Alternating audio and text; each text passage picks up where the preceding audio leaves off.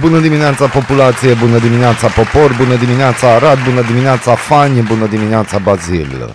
Bună dimineața! Bună dimineața! Bună dimineața! Bună dimineața, Mihai! Hei, bun dimine, nu? Bun dimineața vine acum și vine așa. Bun dimine, dragilor! Bun dimine, dragilor! Hai.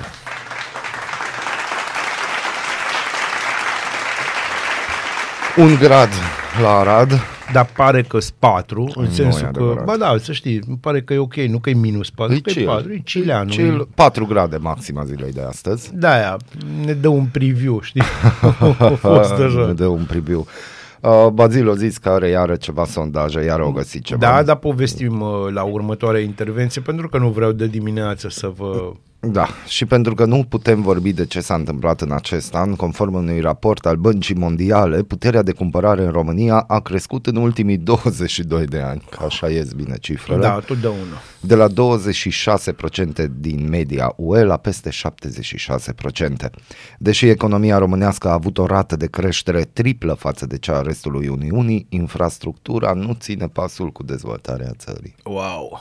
Deci astăzi suntem pe de-asta vechi noutăți, un fel Astăzi de suntem calendarul pe pace. zilei, știi? Da, da. da, chiar azi suntem pe pace. Hunter Biden, fiul președintelui american, a fost pus oficial sub acuzare și în California pentru evaziune fiscală. Este acuzat că nu și-a declarat corect venituri de peste 8 milioane de dolari din străinătate, inclusiv din China și Ucraina. O uitat.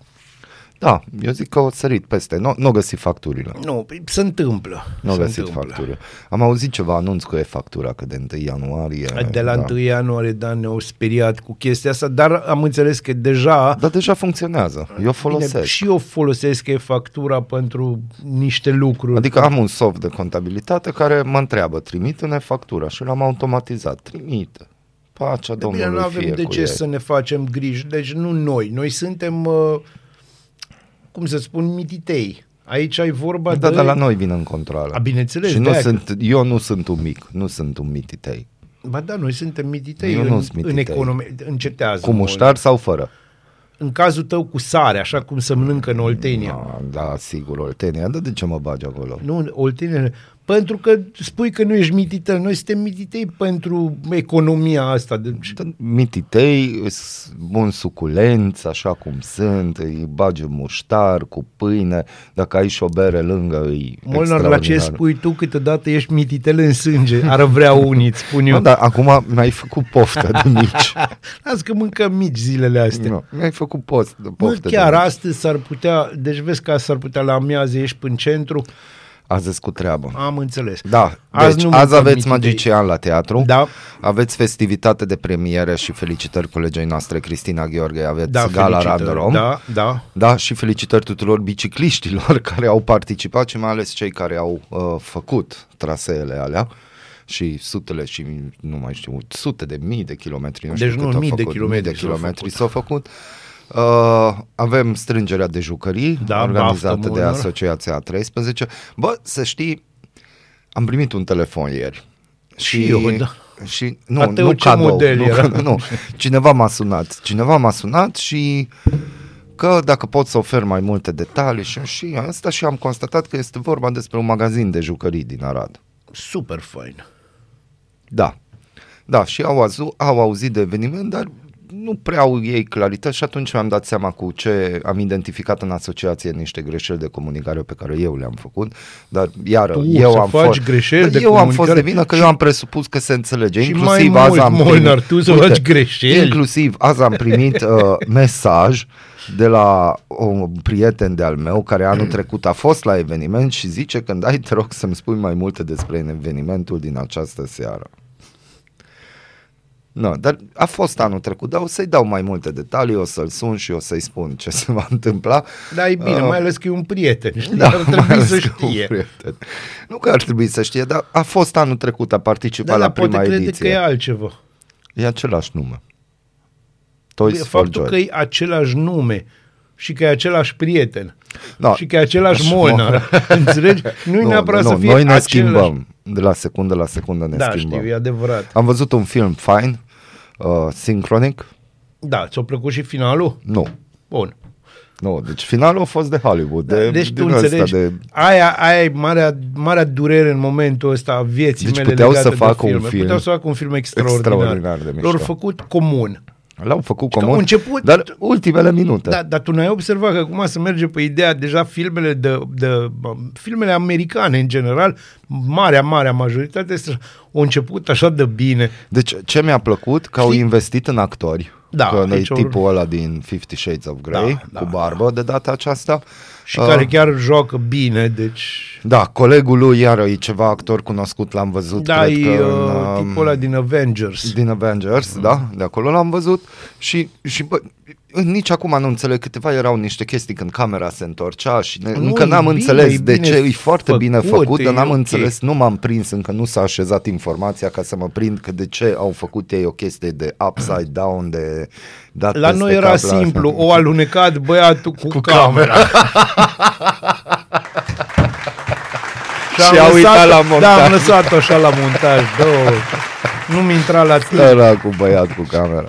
S-a lovit, deci e, un uh, pic. vă recomand filmul, dar d- da, finalul e dezamăgit. Adică din punctul meu de vedere a fost dezamăgitor pentru că l-au făcut hollywoodian. Asta- asta e se- un film low budget, că am Asta, citit. da, asta să știi că se numește arta imită viața. Arta. Pentru că toată chestia asta, înțelegi, imită, de exemplu, căzniciile, marea majoritate, Nu, care eu, de au exemplu, început m-am gândit bine. că degeaba Știi? ești o divă dacă arunci chiștocul pe geam. Mm, din Da, SUV. dar pe de altă parte e foarte fain când geamul e închis. Dar nu, de obicei divele astea și divi are, aruncă așa, știi, cu talent, că stau Da, la o fac semafor așa, și Aradul și orice oraș în care trec ei, mai puțin după ce au trecut granița, că nu știu, cum trece un român granița, brusc, brusc are cei șapte ani Da, acasă. pentru că se integrează Asta, în Schengen. asta e Schengen-ul de Da, vină. O să Schengen-ul vorbim de azi și vină. despre Da, Schengen, să tocmai vedem despre cum. asta o să vorbim. tocmai despre asta, despre candidaturi, politică 2024, 2025. Nu, nu, despre la nu vorbește Nu nimeni, vorbim. crede-mă. Da, dar va trebui să vorbim, că vine sărăcia peste noi. No, și aici am vrut să ajung cu chestia asta, am fost sunat și mi-am dat seama că e vorba de un magazin sau distribuție de jucării, că uite, mai există oameni cu suflet. Există, există. Oameni cu suflet. Și uite cât de mult contează când ai încredere într-o asociație, în câteva persoane, în uh, câteva lucruri care chiar contează. Și încă o chestie, m-au sunat doi profesori uh, care sunt pensionari, foarte bătrâni și sunt printre noi. Și deci așa m-au aruncat undeva în anii 70-80 la ce oră începe, cum venim îmbrăcați, Da, te găsim acolo, da. asta și asta vrem să aducem, împachetăm. Zic, Nu, nu împachetăm. Deci toate detaliile, era stabilit, totul stabilit totul e la clar. ce oră. Și credem acei doi profesori, soț și soție și pe care asta aș dori să-i mulțumesc, deci nu prea ies. Și totuși, uite, foști profesori, jos cu pălăria, mulțumim foarte frumos și vă așteptăm. Deci mai există oameni cu suflet și oameni Bineînțeles că buni. există. Trebuie doar să... Câteodată ți-am spus, trebuie să ai the leap of faith, pe care câteodată, deci noi nu prea mai avem pentru că trăim în lumea în care trăim. Dar încă există bunătate și încă există empatie și și hai să, hai să încheiem aici această Vrei să încheiem intervenție, aici? da, pentru că acum devin uh, liric și... Io, Ah, ne- nu-i ne bine reciți să o devin poezie? liric. Nu, nu vă recit o poezie, ce? o fi rău mult, dar spune Da, tu recit-o una de până- la Petiu Fișandor. Nu vreau să spun de la Petre Fișandor că asta Că el avea nu e poezii emisiunea- de dragoste. Nu e emisiunea în limba maghiară. A, nu, dar poți să o traduci. Nu Deci, traduce. e- Dar ce ți-o traducător? Adică de, de câte ori mă pui în situația asta? De traduci, multe ori, traduci, de traduci. multe ori. Uneori Îmi trebuie place. să traducem ce vorbim și în română. Câteodată trebuie să traducem ce vorbesc politicienii în română, Ca, din, da. din română în română și atunci e cel mai greu, pentru că trebuie să cauți sensul cuvintelor. Sensul Acolo e greu. Nu există Nu sens, este. există un sens unic. Am găsit Ce o frumoasă melodie de George Nicolescu. O, da. Se numește Eternitate, piesă Frumoasă, din 1972, Da, o așa piesă pentru că e vineri și pentru că suntem în decembrie. Bună Sunt- dimineața! Bună dimineața! Ascultați Radio Arad pe 99,1 FM și începe... Strigă cu mine, strigă cu Nu, nu, nu, nu, nu, nu, nu, nu. Aradul matinal! Singurul morning show provincial. Calvin Harris, Pharrell Williams, Katy Perry și Big Sean. Feels s-a auzit aici pe Excepțional, 99.1 excepțional. FM. Și da, se simte mâna lui Pharrell în toată povestea asta. Da, melodie de E- vară, dar e binevenită acum. Mai ales, așa că îți duci un pic de căldură. Da, e ca un în parfum suflet. de la, știi, un pic spicy. Eu, Un pic spicy. un pic spicy. Bun, Bazil ne-a pregătit ceva, dragi Hai să ne radioascultători. distrăm. Na, că, îi că auzi. zic eu că să ne distrăm, că e weekend și hai să începem bine weekendul. Uh, tot e vorba de sondajul realizat de Inscope Research la comandanews.ro pentru că acum vom vorbi de candidați la președinție și o să fie interesant. Față de acum trei luni, lucrurile stau complet, complet diferit. E de bine sau de rău? nu știu, nu știu ce să zic. Uh, în primul rând că toți candidații, hai să spunem clasici, au scăzut ca și pondere în sondaj. Mm-hmm. Mircea John e la 26,2% față de 30 și ceva. Uh, Marcel Ciolacu e la 20,8 față de 24 cât avea și premierul, adică fostul premier Ciucă din partea PNL, prezidențiabilul Ciucă e la 12,9. Acum surprizele sunt pe partea cealaltă. George Simion are 14% și Diana Șoșoacă are 14,4%. Aha. Bun. Uh, Ce încă o vrei dată un vă weekend spun. vesel. Da, să începem weekendul vesel. Acum, ni se dă și o veste bună că spune uh, Remus Ștefurea, șeful, adică directorul InScope Research, spune că uh, George Simion și fosta sa colegă Diana Șoșoacă concurează pe același segment de votanți, ceea ce înseamnă că o creștere a uneia determină automat scăderea intenției de vot pentru celălalt.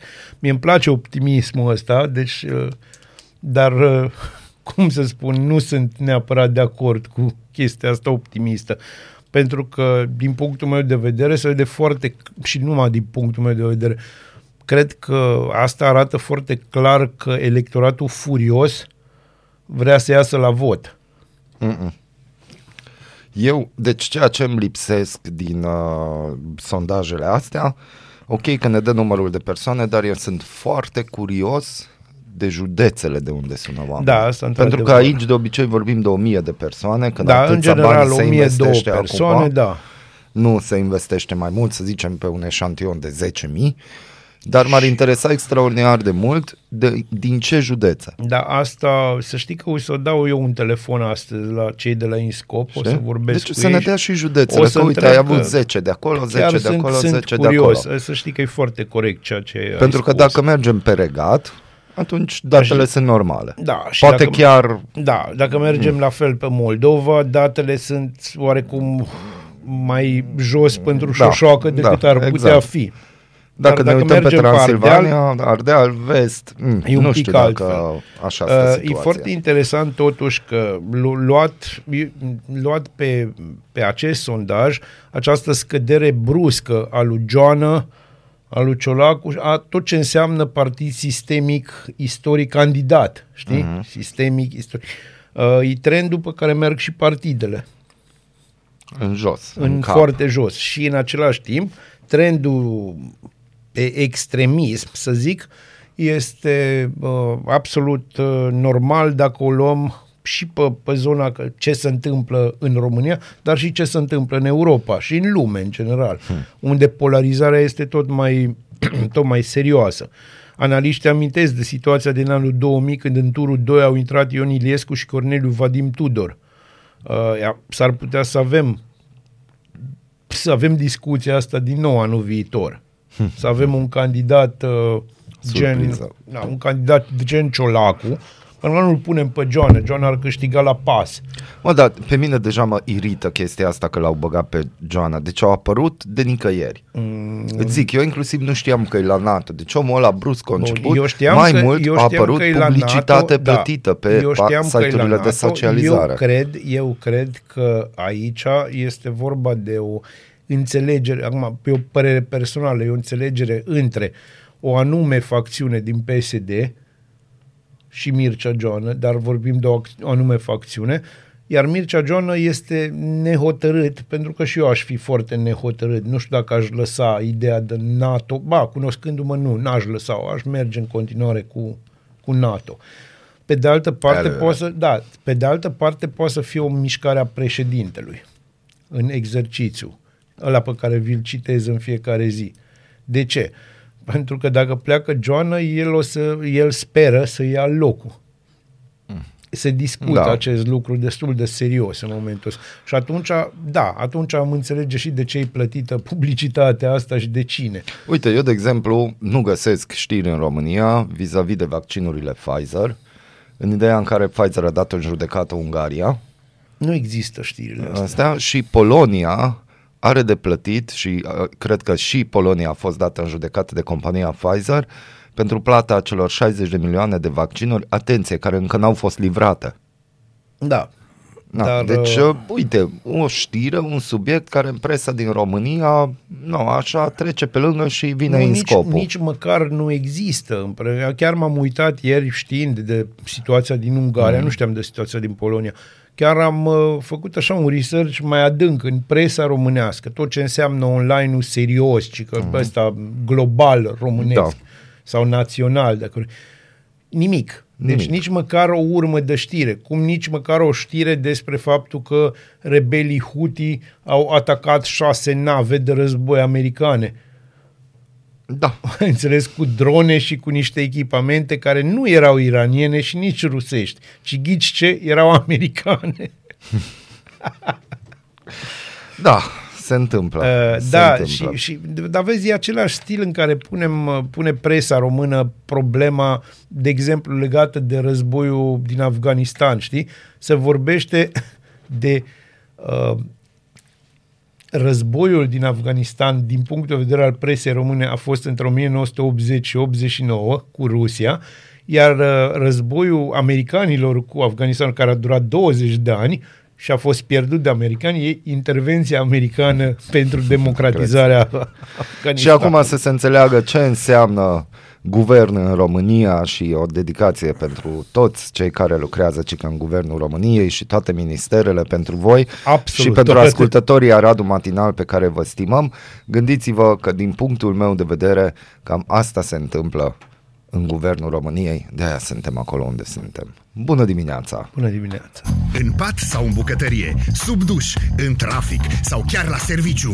Ascultați Aradul Matinal, singurul morning show provincial. Strigă cu mine, strigă cu mine Aradul matinal! Singurul morning show provincial. Bună dimineața populație, bună dimineața popor din nou, bună dimineața Arad și bună dimineața Gheorghe Falcă, europarlamentar. Bună dimineața dumneavoastră și ascultătorilor dumneavoastră. Bună dimineața! O să vorbim de bani, de foarte mulți bani, o să vorbim de Europa, o să vorbim uh, de tot ce se întâmplă în jurul nostru. Uh, dacă ați face o scurtă sinteză al acestui an, pentru că noi de aici avem niște semnale că o să vină vremuri destul de grele. Înainte să uh, intrăm în direct am discutat și ne-ați povestit câteva lucruri despre chiar că vin bani în România la ora actuală, numai că nu resimțim Dar direct noi nu-i chiar vedem, acum, nu-i vedem, clar. da? Uh, dacă ne puteți face o sinteză a anului 2023, care au fost lucrurile foarte majore, importante, care evident fiind uh, și fost primar al municipiului Arad și pentru Arad, dacă putem să mergem în direcția asta, lucruri importante și care au fost cele mai mari pericole pe care le-am ocolit sau nu, Sau sau, nu le-am ocolit. ce s-a întâmplat pe 2023. Putem să spunem că șirul crizelor uh, este uh, momentul cel mai greu al anului 2023 pentru că am uh, rămas în ceea ce înseamnă criza economică, ea nu s-a închis, uh, am rămas în creșterea inflației și mm, putem să ne bucurăm într-un fel sau altul că România totuși a scăzut inflația, dar vorbim totuși de o inflație de 7-8%. Uh, Războiul nu s-a închis în 2023, exista o speranță ca o ofensivă ucraineană din primăvara anului 2023 să aibă un, uh, un succes. Uh, Mai mult de atât, avem o, o criză în uh, Orient, ceea ce uh, face ca 2023 să fie un an complicat. Uh, un an complicat care să uh, ne oblige să fim cumpătați în 2024, să reușim să gestionăm aceste crize. Mai mult de atât, România și-a creat și o proprie criză, criza deficitului bugetar, a fost programat un deficit bugetar, nu l-am obținut pentru că veniturile estimate nu au fost colectate, asta înseamnă că ori au fost supradimensionate, ori uh, nu, economia nu ne-a dat cât aveam nevoie. Și cheltuielile care au fost dimensionate au fost depășite. Și atunci am ajuns într-o criză a deficitului care a obligat guvernul României să facă de două ori creșteri de, de taxe și se preconizează și pentru 2024 de la 1 ianuarie, conform ordonanței emise de guvern sau legii de asumare, o să avem creșteri de taxe și în 2024 începând cu 1 ianuarie. Asta înseamnă că dacă nu ar fi fost fonduri europene, România avea o criză foarte mare, fonduri europene sunt cele care mișcă economia din România. Ca să vă dați seama, în primele șase luni de zile, 70% din investițiile din România sunt făcute pe fonduri europene. Adică, trebuie să spunem așa, Europa contribuie cu 70% în dezvoltarea noastră. Întrebarea e, rămânem sau nu rămânem europeni?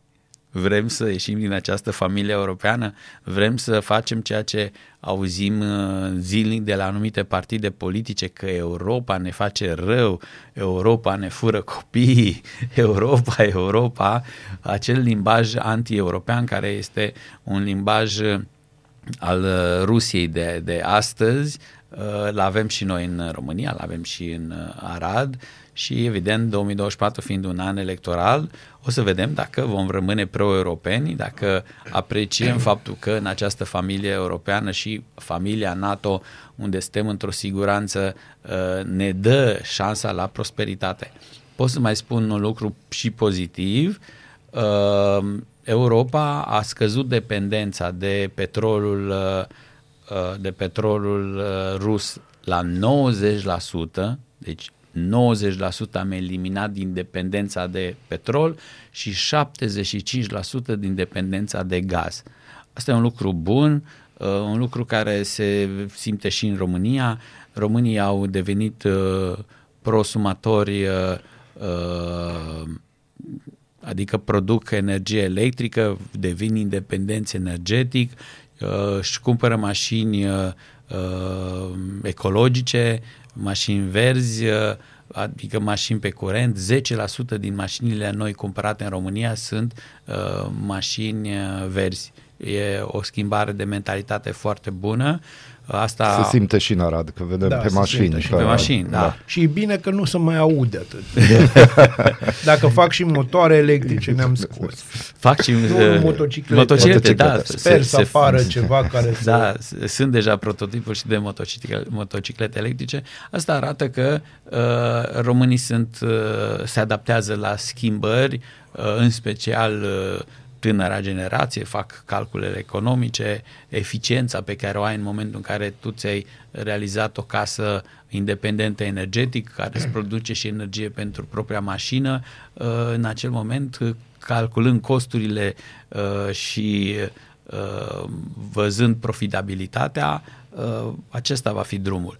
Mai ales că trebuie să aducem aminte că în Arad s-a obținut autorizația de construcție pentru cel mai mare parc fotovoltaic din uh, Europa, pe 1000 de hectare, 1064 de megawatts, o schimbare majoră a politicii energetice a României. Uh, vom produce uh, energie verde până în 2030 la o proporție de 85-90%, intrând și în zona nucleară considerată energie verde, deci sunt și premize pozitive a schimbării, dar trebuie să gestionăm crizele. Criza internă a deficitului, criza economică, unde, gândiți-vă, Germania este în recesiune, Franța are un deficit foarte mare și mai are un semestru până să intre în recesiune. Uh, economia gâfâie, plus că noi trebuie să acordăm bani uh, războiul din Ucraina, am aprobat în Parlamentul European 50 de miliarde de euro pentru 2024. Așteptăm ca și Statele Unite să obțină această aprobare de finanțare pentru 2024 în uh, Congresul American, uh, să putem spune că asigurăm stabilitatea și uh, apărarea militară a Ucrainei. Avem două castane. Castana numărul unu este uh, ce părere are sau măcar vede Bruselul nebuniile astea ce se petrec uh, în România, gen acum cu fondul de rezervă, care na, noi în Aradul Matinal spunem că e doar un teatru de păpuși și un joc să mai învârtă din butoane guvernul la anumite primării, că vă dăm bani sau nu vă dăm bani. Asta ar fi prima castană, cum vede Bruselul și doi la mână, evident Schengen-ul că văd că iară s-a scos cartea cu Schengen, încă se joacă, tot timpul primim aceeași informare. Se va discuta, se va, dar știm că opoziția există. Și noi avem nevoie de votul tuturor, Da, trebuie și să aici fie e unanimitate da. și de fapt e doar o știre de presă și o carte al unor politicieni pe care o joacă. Deci astea două chestii dacă am putea aborda. Trebuie să spunem că noi am îndeplinit condițiile tehnice în anul 2011. 11, da. Uh, în 2012 era programată intrarea în Schengen în două trepte. Uh, cred că prin uh, iunie mm, aerian și în 2013, cred că e 1 ianuarie terestru. Ce am făcut noi în 2012? Ne-am suspendat președintele României, nu am îndeplinit uh, negocierea pe care Victor Ponta a avut-o la Bruxelles, atunci când s-a dus și a venit cu o listuță de 10 probleme, spunând la Bruxelles, bun, le îndeplinim pe acestea, spunând acasă, nu o să îndeplinesc niciun punct. Și în momentul acela România a fost uh, îndepărtată din relația de influență în Uniunea Europeană. După Victor Ponta am avut un uh, an în 2016 uh, cu un guvern independent, deci nu a contat uh, la Bruxelles. Um, evident, Bruxelles te respectă, poți să faci vizite, domnul Cioloș a făcut o vizită la Bruxelles, uh, era cunoscut la Bruxelles, dar nu am avut influență. Am început anul 2017 cu ordonanța 13 și iar n- am tăiat toate speranțele României. Adică trebuie să dăm puțin și vina pe noi. Uh, Noi ne-am blocat singuri. Și în 2020, uh, având o liniște uh, în relația cu Bruselul, dar intrând și în pandemie, România a încercat să obțină unanimitatea pentru Schengen. Încercarea a început cu negocieri, stat cu stat, s-a constatat că Olanda nu ne acceptă și ne-am axat pe convingerea Olandei. Austria era de partea noastră. Austria spusese da în toate relațiile diplomatice pe care le-am avut. Și aici este surpriza negativă. Anul trecut, în 2022, cu două luni înainte, Austria ne zice nu, un timp uh, foarte scurt ca să mai obții prin negociere un da. Există uh, vreo idee prin Bruxelles că ar fi adevărate zvonurile legate de Marea Neagră și că totul ar fi vorba de un business, că noi, România, nu am oferit ceva unor companii din Nu. Austria? Nu, Nu. deci Totul este are- doar Pentru că e un narativ care circulă, Circulă. circulă. Da. greu. Nu, pentru că ei au, uh, au folosit uh, povestea migrației, nu a zonei economice, uh, să câștige alegerile regionale, lucruri care s-a și întâmplat.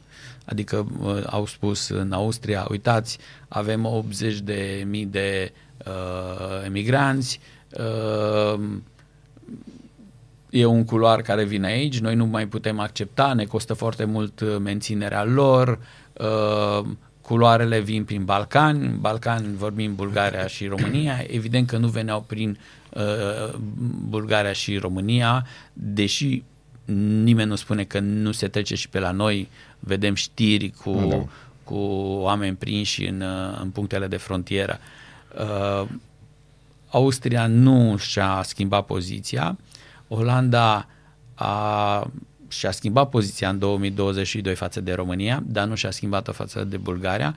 În urmă cu trei săptămâni, o comisie tehnică a, comi- a Comisiei Europene s-a deplasat în, Bul- în Bulgaria la fel, dacă vă aduceți aminte cum a venit în 2022 da. și în România, să evalueze uh, stadiul uh, modernizării uh, punctelor de frontieră din uh, Bulgaria.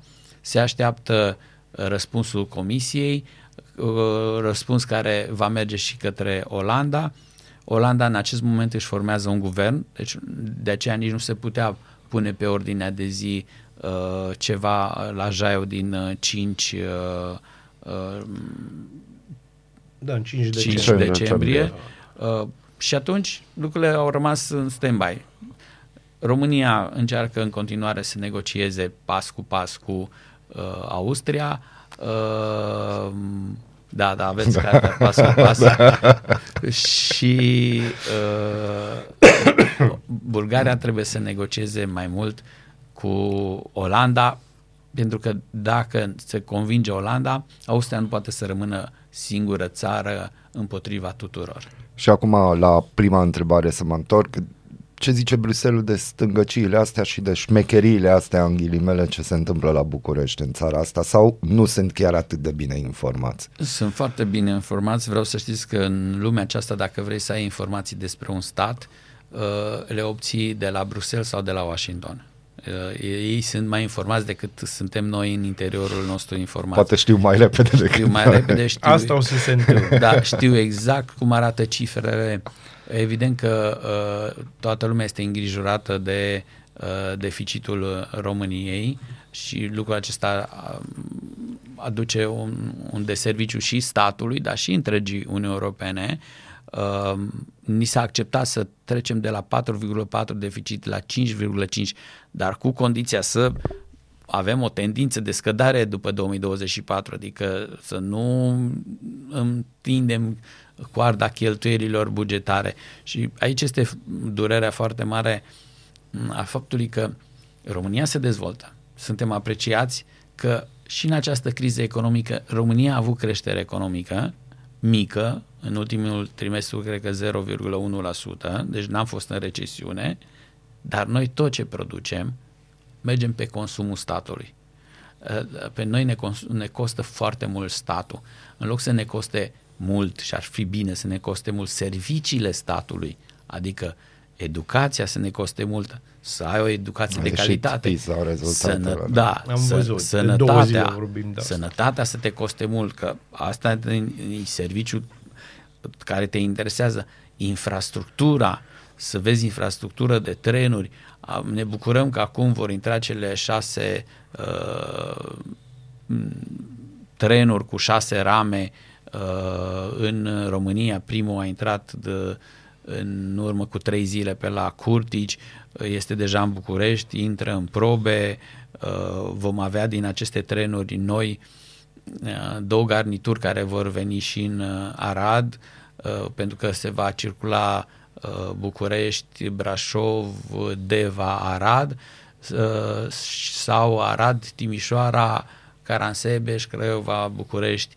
și vor fi garnituri noi, ceea ce e un lucru minune, gândiți-vă că nu s-a mai cumpărat uh, garnituri de genul acesta noi de 40 de ani de către, uh, de către statul român.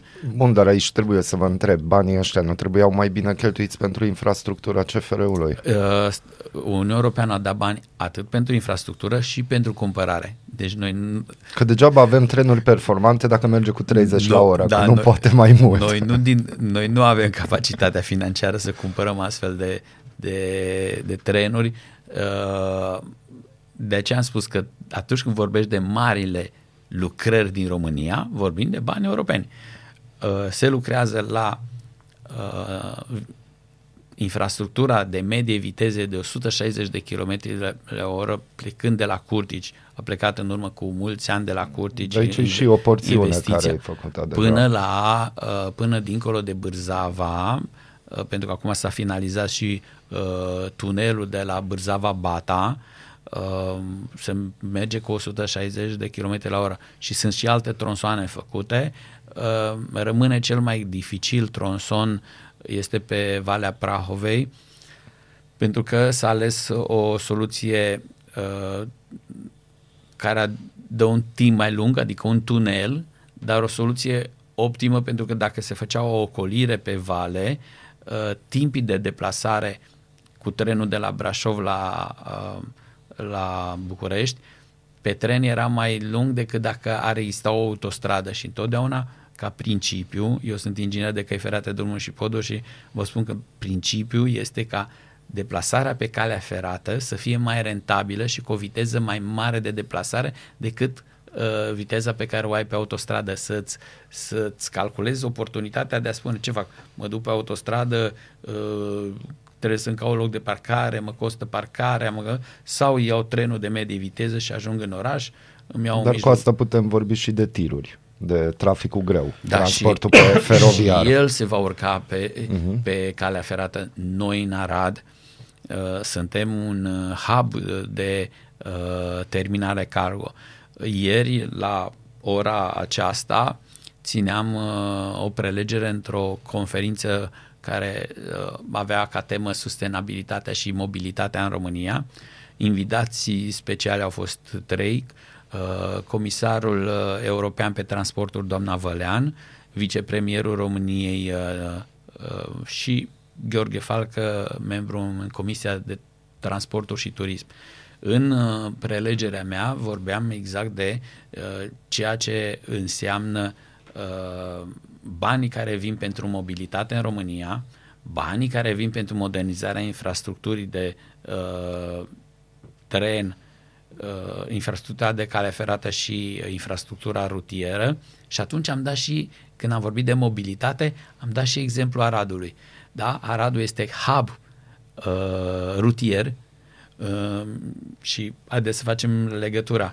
Suntem singurul, suntem orașul conectat la autostradă, pentru că Oradea este mult mai sus conectată la uh, Vama Borj 2.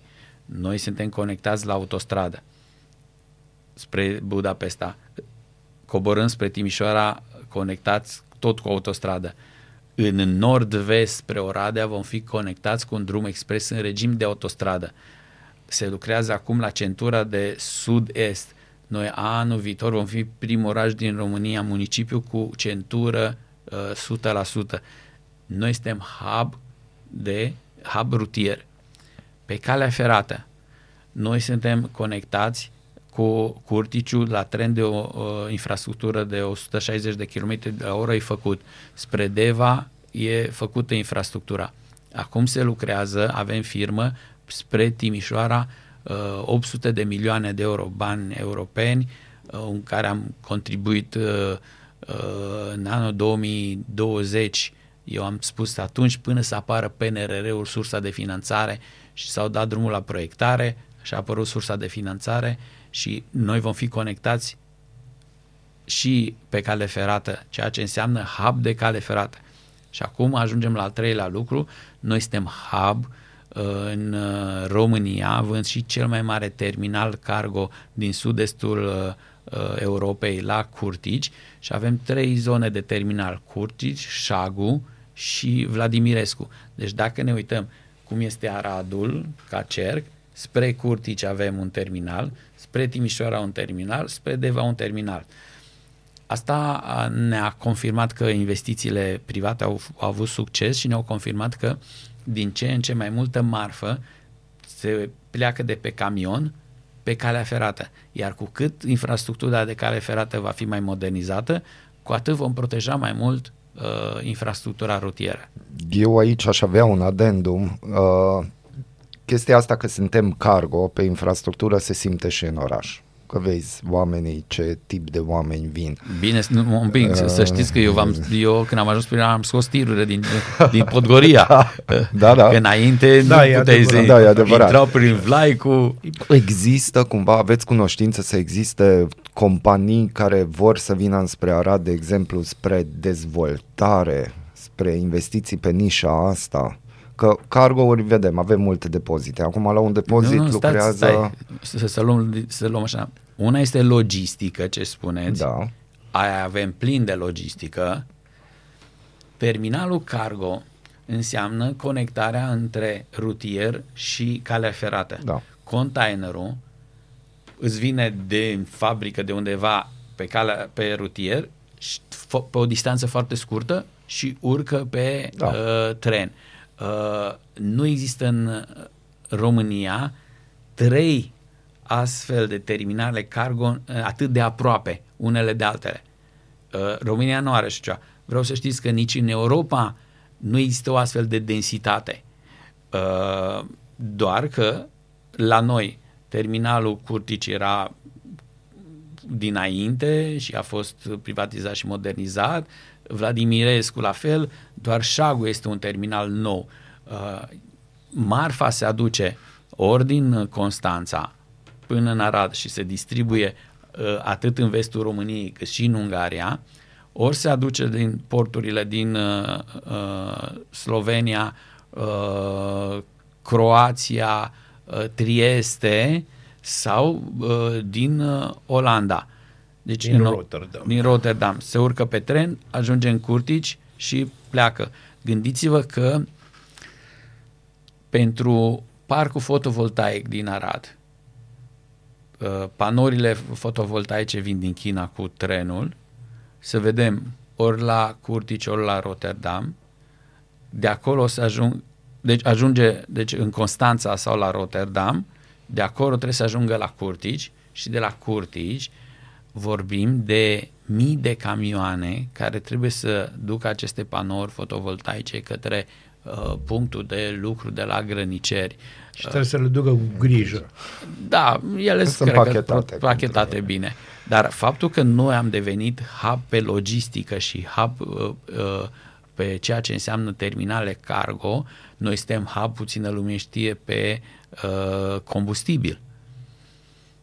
Când eram eu primar, am, uh, cei de la OMV Petrom, uh, Petrom au vrut să facă în Timișoara hub Doi ani de zile nu le-au ieșit uh, actele, nu s-au înțeles, nu s-au întâlnit cu primarul, doi ani de zile și întâmplător au avut o discuție cu mine și a zis, da, hai, ne vedem mâine, vedem ce trebuie. Păi aveți și aici în Arad un depozit vechi. Cum avem un depozit vechi? Da, aveți un depozit vechi. Aveți uh, cale ferată, știți, dar noi, la noi trebuie să fie calea ferată a noastră. Păi zic, e a voastră, terenul e al statului, al primăriei, calea e a voastră. Și am luat negociere și am făcut lucrurile și am dezvoltat. Uh, astăzi uh, uh, combustibilul vine pe calea ferată și se distribuie prin cisterne din Arad, uh, ceea ce înseamnă că aici sunt și rezervele de combustibil. Bun, atunci eu încă mă duc un pic pe nișa asta. Credeți că sunt șanse ca în viitorul apropiat să vină în Arad sau în zona Aradului companii care, de exemplu, să atragă ingineri. Din moment ce avem logistica și cargo, este de așteptat să vină anumite companii mai mari care automat atrag alt, alte tipologii de oameni în oraș.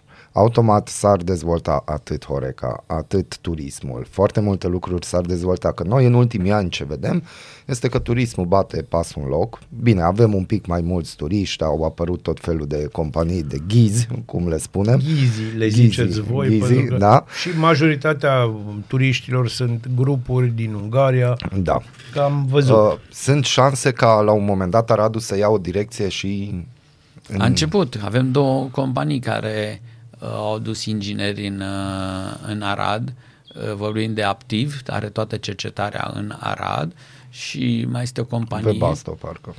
Uh, da, mai este o companie uh, care are în uh, Pădurice, în clădirea aia de birouri, toată clădirea este pentru cercetare Ah, hai, de- parcă. inginerească. Da, da, da, da. Deci uh, m, uh, drumul a, drumul a pornit, doar că ce ne lipsește Aici voiam să ajung, să ne Aia. spuneți ce ne ingineria, lipsește. ingineria IT. Deci noi nu producem it în Arad. Dacă Universitatea uh, Aurel Vlaicu ar deschide o secție de uh, IT, pentru că ce am făcut eu, am pregătit baza pentru viitorii IT-ști. Aradul nu avea liceu de informatică. Și împreună cu doamna Pășcălău, fosta directoare de la uh, liceul uh, de informatică, am transformat liceul Iuliu Maniu în liceu de informatică.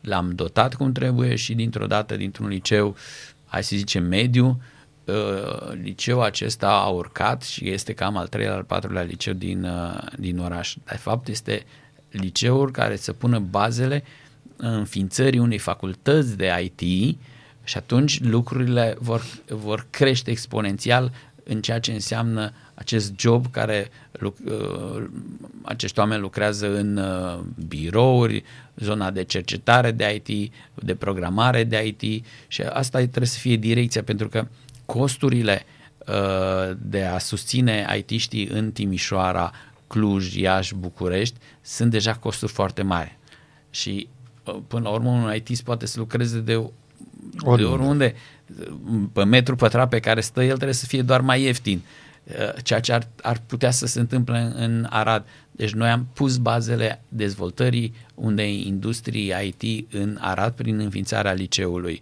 Dar pe inginerie noi avem această cercetare în Arad și uh, economia din Arad poate să meargă în continuare pe dezvoltarea acestor birouri necesare pentru cercetare. Pentru că deja sămânța, cum să zice, este pusă, avem două companii, se pot, uh, se pot vedea, pot să vadă că s-a reușit să se atragă forță de muncă pentru că avem ingineri mecanici, să spunem, uh, în Arad plecați de la Universitatea Aurel Vlaicu. Deci așa ar trebui să fie și pe zona de IT.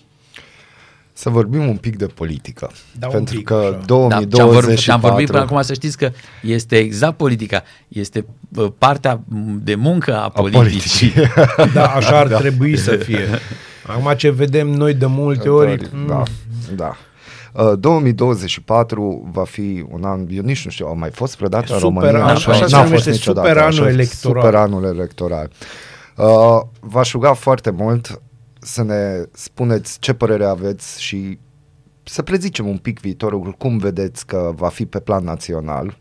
Să, așa am putea pune pariuri, dar nu punem pariuri Nu, la doamne, are de frate, nu matea, mai vreau să dar pun dăm după niște, ce am văzut în sco- dimineața dăm asta, niște nu. scoruri, să vedem dumneavoastră cum vedeți politic ce se va întâmpla național, cine credeți că ar fi candidații favoriți din informațiile pe care le decidem acum și evident că v-aș întreba dacă aveți de gând să candidați la primăria municipiului Arad și o să vă întreb după aia d- dacă răspunsul va fi negativ, o să vă întreb dacă aveți de gând să candidați, atunci unde? Da, Și atunci după aia eu o să opresc emisiunea și o să pun o piesă de Pantera.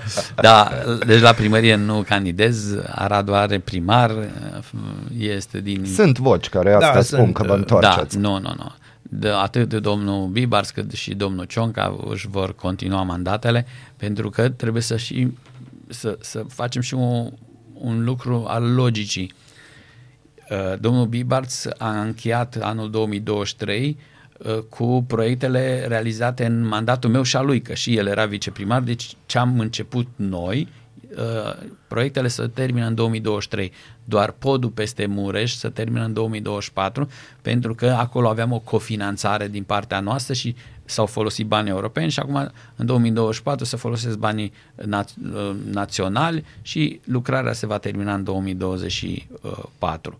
Deci el închide proiectele. El a început din 2021 studii de fezabilitate, proiecte tehnice pentru un nou ciclu de finanțare european și e logic ca primarul pe funcție să-și ducă măcar al doilea mandat să implementeze proiectele pe care le-a început în primul mandat.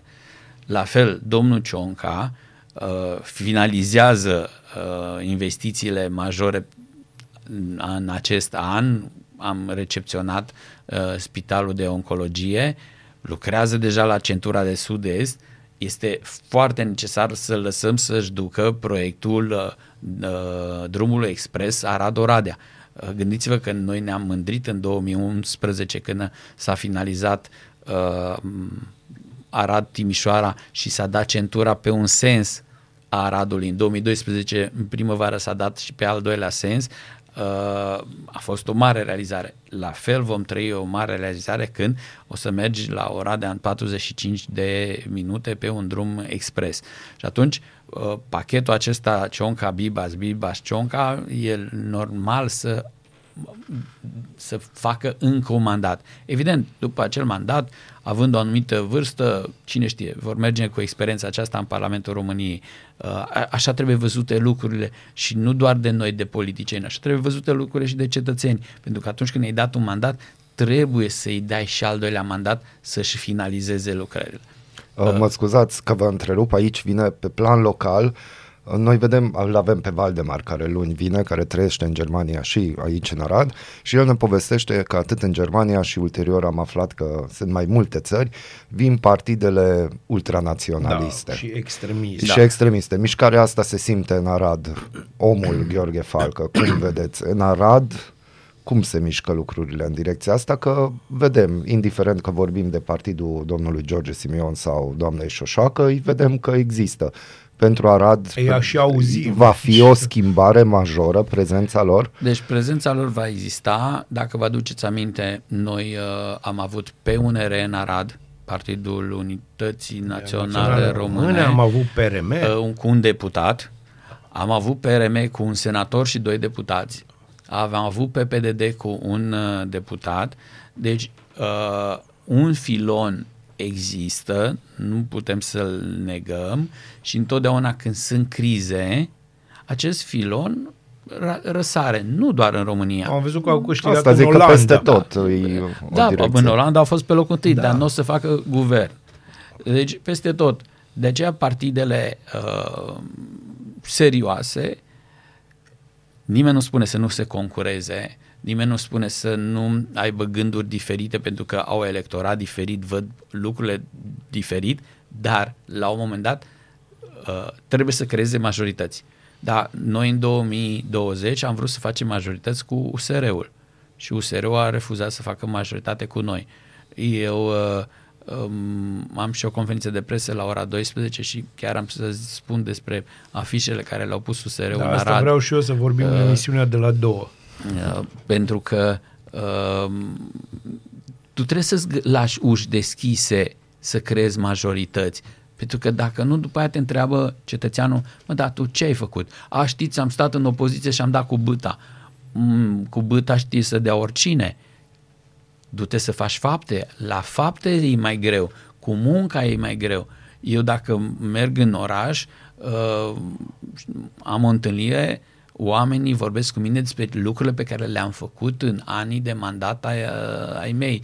M-am întâlnit în, uh, în Bruxelles, în aeroport, cu niște domni uh, care m-au oprit și mi-au vorbit despre bujac.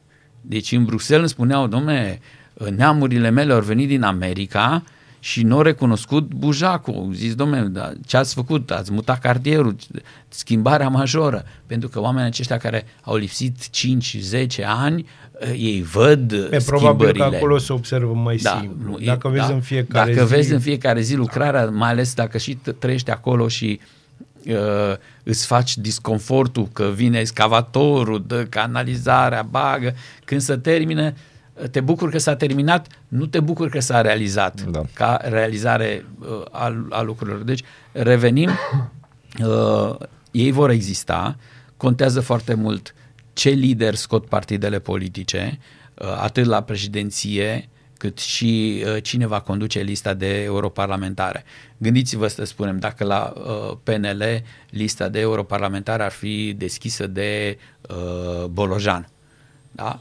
Deja lucrurile altcumva s-ar discuta la nivel de țară, ar veni un om cu o, o anumită uh, statură, cu o experiență de atragere a fondurilor europene. Faptul că eu am ajuns la Bruxelles uh, a ajutat foarte mult administrația din România, pentru că eu am știut la Bruxelles cum să punem uh, în discuție nevoia de bani uh, e, pentru România. Gândiți-vă că pe Programul Național de Redresare și Reziliență, România este singura țară care a primit bani pe autostrăzi. Am știut noi să argumentăm nevoia aceasta de bani pentru a crește infrastructura. Altcum va avea, avea un scor PNL-ul dacă pe locul întâi ar fi Bolojan și altcum va avea PNL-ul dacă un alt scor dacă a fi nu știu cine pe locul întâi.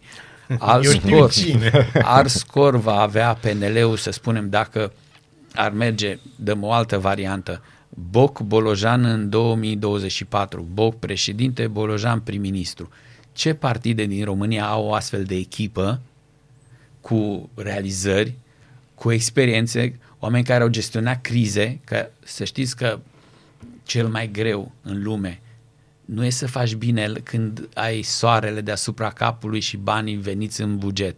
Cel mai greu este să gestionezi crizele.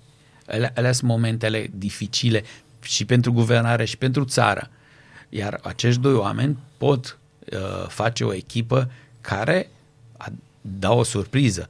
Nu cred că veți găsi la alte partide un astfel de tandem. Deci am dumneavoastră asta, vedeți, Boc Bolojan, o echipă Eu, care ar fi... eu aș vrea să vadă... Asta e o speranță. Da, o eu aș vrea spun. să vadă și partidul meu uh, această Mhm. mm. echipă, uh, pentru că altcumva se, se, se poate, altcumva se lucrează cu, cu încrederea acestor oameni. Acești oameni uh, au ceva în spatele lor, adică Mhm. uh, spun, numai puțin, uitați-vă, priviți, priviți aici, Ce am făcut? priviți Ce am- aici, da? Uh, și am, am făcut și momente de criză, am făcut și momente de, de bunăstare, am dezvoltat comunități, am, în, când lucrezi în administrație, lucrezi și la educație, lucrezi și la sănătate, lucrezi și la infrastructură, adică lucrezi pe un ansamblu foarte mare și atunci ai viziune foarte mare.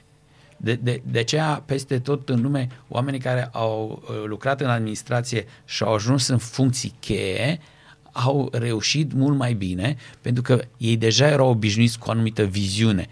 Vrei, nu vrei, stând pe scaunul de primar, bate la ușă și uh, omul de la spital, bate la ușă și omul de la educație și tu trebuie să te pregătești să știi că omul acela te simte că tu nu știi sistemul. Tu trebuie să cunoști sistemul. Gândiți-vă că eu am scris cartea Societate Vie Proiect România 2020 în 2011, deci în al doilea mandat al meu de, de primar, după ce uh, studiasem toate sistemele, pentru că mă întâlneam cu profesori și trebuia să știu foarte clar cum funcționează pro- sistemul, cum se finanțează, nevoia de finanțare.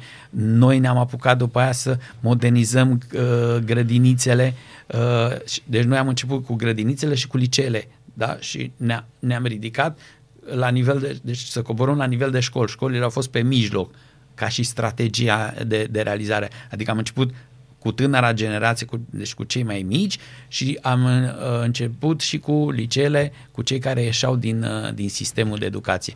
Strategia aceasta uh, ajută pe un om politic să ocupe o funcție înaltă. La PSD pe cine vedeți? Că ce credeți că o să facă? Nu, la PSD este clar că domnul Ciolacu se Domnul pregătește. Ciolacu? Da, e, e clar. Mhm. Uh, uh, din punctul meu de vedere, el face o greșeală că uh, se vede prea mult uh, dorința lui de a candida la președinție României cu un an înainte este prea repede. În loc să te ocupi mult mai serios de partea de guvernare, f- își faci un joc de imagine. Uh, prea multe lucruri de imagine și prea puține lucruri ap- aplecate. Da? Uh, Domnul Joană, vi se pare Deci, un ge- candidat domnul- eligibil? Domnul Joană este un om care nu mai are legătură cu Joană an, anului 2009. Uh, Este un om care lucrează într-o structură euroatlantică serioasă, uh, cu o conectare la politicile europene și americane. Evident, domnului Joană, să spunem, îi lipsește un uh, partid, uh, din ce știu eu, uh, dânsul o să fie sprijinit de o însumare de mici partide, deci o, o, va exista o platformă uh, pe care o să o, o să o realizeze până în toamnă. Uh, eu chiar am vorbit uh, cu domnul Joana și am și programat că o să-i fac o vizită la sediul NATO pentru că suntem în același oraș în Bruxelles și uh, să, să ne vedem și la locul dânsului de muncă.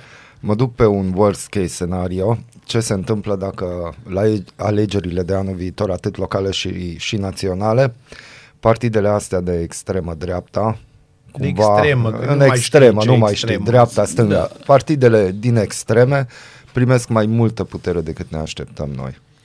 Uh, va avea- Bă, a, partidele consacrate vor reuși să gestioneze, că atunci eu mă gândesc că va fi o coaliție ultra Da. mare, că altfel nu o să Da, se asta, reușească. asta, ce se întâmplă astăzi în Olanda? Mhm. Mm. Gândiți-vă că în Olanda partidul numărul unu care a ieșit în, da. la vot a fost, este un partid extremist și totuși nu va guverna pentru că se face un cordon uh, sanitar.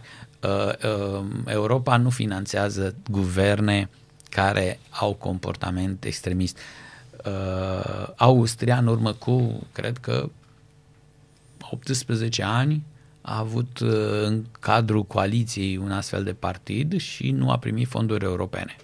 A, doi ani de zile au rezistat nici doi ani de zile și au căzut pentru că ne- fără fonduri europene nu multe țări funcționează bine. Bun, și acum o să vină întrebarea care Așa, de abia am final. așteptat-o Dar ca să, să ca să pun. știți, Ungaria nu primește fonduri europene de 2 ani. Știm, Dar știm. acum de ieri primește de ieri o ceva să primească bănuți. ceva Am bănuți, văzut. ceva. Păi și să spun de ce.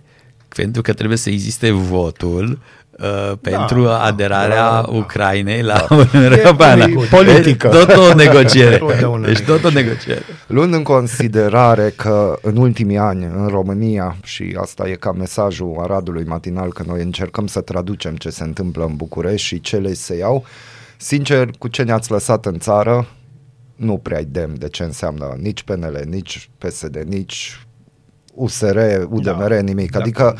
din moment ce un simplu jurnalist care are o experiență de 15 ani citește o lege și vede că e o aberație, atunci, scuzați-mă, avem grave probleme.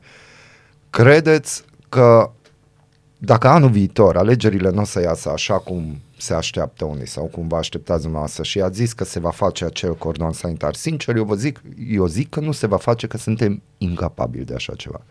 Deci cu politicienii rămași în țară și cu oamenii care au materia cenușie funcțională și în ce direcție merge țara la ora actuală, eu nu văd. Eu îi văd că analfabetismul funcțional a ajuns în București. Ceea ce e La foarte putere, trist. la și asta la te putere. Nu, nu că dacă zici la putere, atunci se... Nu, Nu, a ajuns la în putere Parlament. în Parlament, Deci acolo ceea există ce înseamnă oameni sisteme de care legislativ, citesc decizional. ceva și nu înțeleg ce au citit și dau cu pixul. Acum trebuie să, trebuie să uh, fim și sinceri cu noi. Să vedem. Încerc. Să vedem. Uh, oportunități în România sunt foarte mari. Și oamenii și-au ales să meargă pe aceste oportunități. România s- s-a dezvoltat fantastic. Uh, este din anul 2000, este țara cu cea mai mare creștere economică în Europa. Deci din 2000 până în 2023. Atunci, de ce să intri în politică? Că politică înseamnă să dăruiești, da? Din știința ta, să dăruiești munca ta. Asta ar Dacă trebui ești să lăsat. fie. Nu, asta ar trebui pierzi, să fie. Să Da, pierzi asta ar ore din relația cu familia ca să te duci în altă parte. Uh, Dacă ajungi în Parlamentul României, să pleci la București uh, uh, sau cum plec eu lunea și mă întorc joi sau vinere acasă uh, și mai îmi rămân weekendurile în care știi, aici trebuie să fac uh, parte politică. Uh, de ce să te duci acolo să fii înjurat, să fii nu știu cum? Pentru că t- trebuie să fim sinceri, nu există o relaționare politician-societate a unui respect, eu spun și reciproc, adică și politicianul greșește față de societate și o parte din societate greșește față de politician. Uh, avem dreptul să criticăm, e o libertate, dar nu avem dreptul să înjurăm. Pentru că noi trebuie să înțelegem că când ai primit dreptul de a fi liber, nu, a, li- a fi liber nu înseamnă să faci orice. Nu poți să-ți dai cu părerea la orice, că nu ești pregătit în orice. Dacă m-ați fi întrebat ceva despre chimie, ori v-aș fi spus, domnule, știți, am învățat la școală niște lucruri, știu lucrurile elementare, ne oprim aici, că de acolo încolo nu știu. Dar e, e cel mai civilizat să spui, de aici încolo nu știu.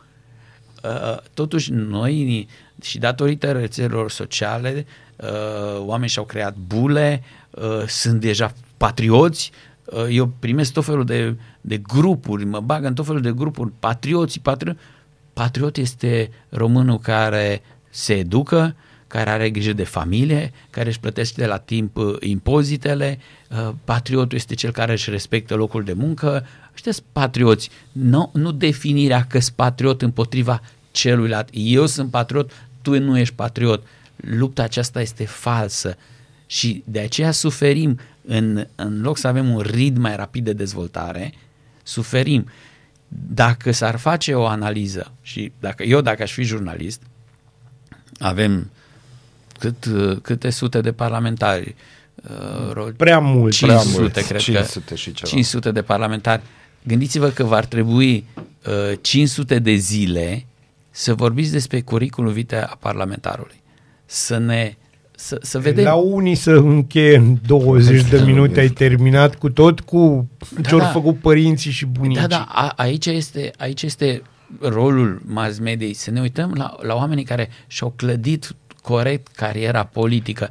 Eu nu am ajuns în politică Îmi ia maxim 10 zile să fac toată chestia asta. Eu n-am ajuns în politică până nu am confirmat în meseria mea. Eu am ajuns vicepreședinte de Consiliul Județean din director pe sistemul de reabilitare a drumurilor europene Sighișoara Brașov. Salariul meu de director era mai mare decât salariul de vicepreședinte. M-am trezit cu un salar de vicepreședinte de Consiliul Județean, cu bani mai puțin și a trebuit să-mi plătesc uh, chirie, să stau în chirie, uh, firma îmi plătea chirie, aveam la dispoziție mașină, aveam un salar mare, dar atunci când faci pasul acesta în politică, tu trebuie să fii consolidat ca om.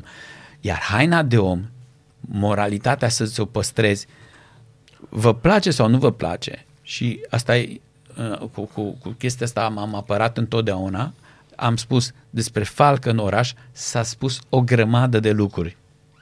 Nu s-au adeverit mai nimic. Uh, etichetele, uh, pentru că cei care nu mă înfrângeau politic, pentru că cetățenii erau de partea mea, mi-au pus diferite etichete. Uh, Și asta încă continuă Da, și nu să sunteți știți. la Arad. și, da, și încă, a, asta e ce mai frumos, eu sunt un fel de păpușar, am eu toate lucrurile, A, eu nu, deci învârt, știm clar, de da, asta nu- nu eu se învârt pune toate problema, lucrurile da. fără să fiu parte și deja mă amuză pentru că am ajuns la o maturitate în care lucrurile acestea mă amuză, dar îmi dau seama că sunt oameni care chiar cred. Oh, da. Uh, am avut în, uh, pentru că v-am zis că ieri am fost în București la o conferință, a, vi- uh, ceasul. Trebuie să închidem. Imediat, da. Ne uităm așa că... a, Și am zburat cu avionul de la Bruxelles la Eu București o să continui. și era, uh, era uh, un, un om mi s-a făcut rău. Și exact cum a intrat, l-am ajutat uh, să se pună pe scaun, chiar uh, stoardezii au chemat medicii, i-au luat, uh, i-au făcut un EKG, tensiune, i s-a Da. făcut la om rău. Și evident că omul când și-a revenit mi-a mulțumit și a zis, "Doamne, zice, nu, sunt, nu, domnul Falcă zice, eu vă știu, dar nu, nu faceți așa legătura cu Falcă. Când spui cuvântul Falcă, zice, e Da, ăla nu te așa, salvează, e, deci da, e clar. Și dumneavoastră sunteți un om bun. Deci eu a trebuit întotdeauna să demonstrez. Da, să demonstrez. Nu, nu m-au luat foarte mulți în serios. Că vreau să știți că la fel am pățit și pe șantier. Aveam 60 de kilograme și am ajuns foarte rapid inginer șef și toată lumea căuta pe inginerul șef Falcă și eu spuneam, eu sunt. Și Nu tu la se mine- poate.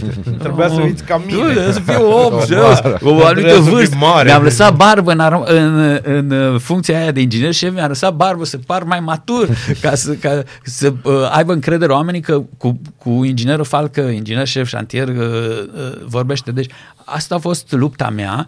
Uh, Pentru mine este o luptă câștigătoare, iar acum, prin poziția pe care o am în Parlamentul European, puteți constata câte rapoarte am făcut, uh, care înseamnă legi, adică la care am lucrat uh, ca raportor sau raportor din umbră sau raportor din opinie, astea sunt cele trei titulaturi.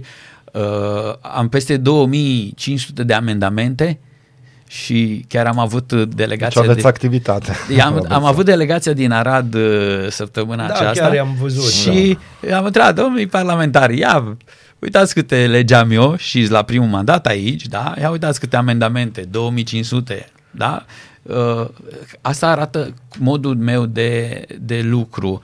Uh, și uh, astăzi pot să spun că pe lângă munca mea de, de parlamentar european, Uh, mă aplec aproape săptămânal să scriu câte un editorial, modul în care gândesc eu, pentru că în istorie vei rămâne cu ceea ce o să determine istoricii că am făcut în municipiul Arad, cu schimbările economiei, cu schimbările de infrastructură, cu investițiile în educație. Eu mai puțin în sănătate, că sănătatea nu, nu aparținea de primărie. Noi doar am, am dotat spitalul. Uh, acest, la aceste lucruri trebuie să se adauge și modul în care gândesc eu politica și mă bucur că uh, mi-a apărut în urmă cu o lună a patra mea carte și ca să închid cu o Felicitări, laudă, da. mulțumesc. Uh, Eu nu o să citesc. de la Lumini eu, și mă, umbre. Uitați, o să vă trimit două cărți. Mulțumim, mulțumim. Lumini și umbre este a patra mea carte și uh, ea înseamnă un sumare a celor 55 de articole pe care le-am scris între 2020 și 2022 Uh, De ce lumini și umbre? Pentru că unele articole sunt chiar lumini, adică am gândit, s-a, s-a și întâmplat, în anul 2020 criticam pe înaltul comisar european că uh, spunea că uh, trebuie să găsim aliați, alții deja după secolul cu America, să găsim alți aliați, Asia se dezvoltă. da, despre China era vorba. de- de- tra- tra- transmitea așa un mesaj către China. E, a venit războiul din Ucraina și pe cine am avut aliatul principal? Statele Unite. Statele Unite este aliatul nostru uh, real uh, și noi trebuie să menținem această politică euroatlantică. Și evident am, am și articole uh, de umbră, când am spus că este nevoie să schimbăm Curtea Constituțională, nimeni nu s-a plecat, n-au schimbat Curtea Constituțională, deci n-au modernizat această instituție. De aceea îi rog pe ascultătorii dumneavoastră, uh, dacă au timp să treacă pe la librărie, pe la Diverta sau pe la Cărturești, uh, aș fi încântat dacă mi-ar cumpăra cartea și ar citi-o, pentru că o să vadă, să spunem, un Gheorghe Falcă altul decât uh, lucra pe șantiere, altul decât uh, ideea de inginer constructor care modernizează un uh, oraș. Bun, asta pot să spun și eu că v-ați schimbat foarte mult. Deci Bruselul v-a schimbat, se vede că altfel se discută, alte discuții, alte... Sunteți un pic mai calm. Deci Păi, nu, da, sunteți da. un pic Păi mai nu calm. vreți să stați cu mine la primărie. Nu, nu, eu știu perioada, nu mai vreau. Nu, nu. Nu, Vreau să asta știți era că- Eu altceva. v-am spus în iunie 2019, da, în iunie 2000 când ne-am întâlnit, din momentul ăsta, sigur o să fim toți mai calmi. În primul rând și eu, și dumneavoastră, și foarte multe, pentru simplu motiv că și am avut o grămadă de discuții după aia, noi doi așa, că noi am dezvoltat o relație foarte, zic eu, foarte ok uh, de dialog și uh, da, mi-ați povestit și într-adevăr sunteți altă persoană față de Pentru cel că de atunci. era, era un loc de muncă Era prea în mult. care trebuie să lucrezi cu o anumită presiune. Mai mult de atât, în ultimul mandat, corpul nu mă mai ducea, puțină lume știe că aproape săptămânal eram la spitalul uh, județean, perfuzii și tot, nu știam de unde vine, de fapt eu am avut cancer la tiroidă și m-am operat în aprilie 2019. Ce vă pot spune este că m, și anul acesta, uh, de câteva luni de zile, am avut o problemă medicală, uh, am fost diagnosticat a doua oară cu cancer, ceea ce pentru un om să audă de două ori în viață Uh, domnule Falcă, sunteți diagnosticat cu cancer, nu este un lucru ușor, dar trebuie să accepti și să iei lucru ca atare și să te apuci de treabă, să lucrezi cu organismul tău și propriu zis, conferința de presă de astăzi de la 12 este să transmit un mesaj că în ultimele luni de zile am fost un om retras, că am fost obligat să mă ocup de sănătatea mea, dar uh, lucrul acesta s-a rezolvat. Deci, Ne bucurăm. sunt- Bucurăm să mulțumesc, auzim sunt bucuros, pot zâmbi și voi intra în arena politică, dacă până acum m-am uitat la tot felul de declarații uh, și nu am răspuns pentru că am zis am altă prioritate Fără și cred, că, discuție, și da. cred că orice om ar fi făcut Fără discuție. la fel, puteți să spuneți orice, eu Nu, am altă prioritate. clar. Acum uh, pot să spun că intru în, uh, în uh, lupta politică, pentru că anul viitor avem alegeri, uh, voi fi pe listă la europarlamentare, uh, nu se știe dacă ies, pentru că trebuie să fiu sincer, partidul meu nu cred că mai ia uh, 10 mandate cât au luat în 2020, dar uh, experiența mea poate să fie fructificată oriunde, dar nu la primărie. Ca să, uh, da, pentru că n-ar fi fair față de domnul Biba. Dar și Cotroceniu e n-ar o fi clădire fair, frumoasă. uh, ca să ajungi la Cotroceni trebuie totuși să fii în politica românească acum, să fi fost undeva în Parlamentul României, să fi fost președinte de partid. Uh, uh, uitați-vă în urmă uh, toți președinții, c- toți candidații, aproape toți care au candidat la președinția României au fost președinți de partid. Uh, de, din poziția aceea ajungi lider național într-o noapte, ai nevoie de șase luni de zile să confirmi sau să infirmi. Dacă confirmi în șase luni de zile, poți să ai o ascensiune. Uh, Eu totuși uh, sunt taxat pe politica uh, noastră a Radului, am lucrat împreună cu cei din administrație primar și președinte de Consiliul Județean și putem spune astăzi că uh, milioanele de euro care au fost aduse aici uh, sunt și cu contribuția relaționării cu mine pentru că am adus informațiile la timp din, uh, din București. Domnul Gheorghe Falcă, vă mulțumim foarte mult în sănătoșire grabnică, sărbători liniștite și frumoase. Sperăm fie că frumos, lângă să fie familie bine. intrați în concediu bine meritat ca să Deci fiți alături astăzi a de fi cu familie. falcă is back. Da, da, asta va Ca fi să știu titlul să am de și eu emisiune. titlul pe emisiunea de, de seară. Uh, și vă mai așteptăm cu siguranță, am dorit să mai vorbim și anul viitor, să urmărim politic ce se întâmplă, mai ales fiind un an extraordinar de interesant pentru România. Vă mulțumim, sărbători Mulțumim mult, fericite! sărbători. Mulțumesc și eu, fericite. sărbători fericite și dacă doriți, eu sunt la dispoziție de a vă răspunde de la Bruxelles, pentru că uh, Radio France Internațional odată pe lună mă sună, îi- le transmit uh, mesajele și în același timp intru în direct și vorbim de temele mari, ceea ce putem face și noi. Bă, ar Mulțumim. trebui să mergem și noi la Bruxelles Da, anul da, viitor. Da, n-a zis asta. Abia că mulțumesc, poate ne cheamă Rareș Bogdan. Da, ce- o zi bună! Mulțumesc! Dimineața Arad. Ascultați Aradul Matinal, singurul morning show provincial.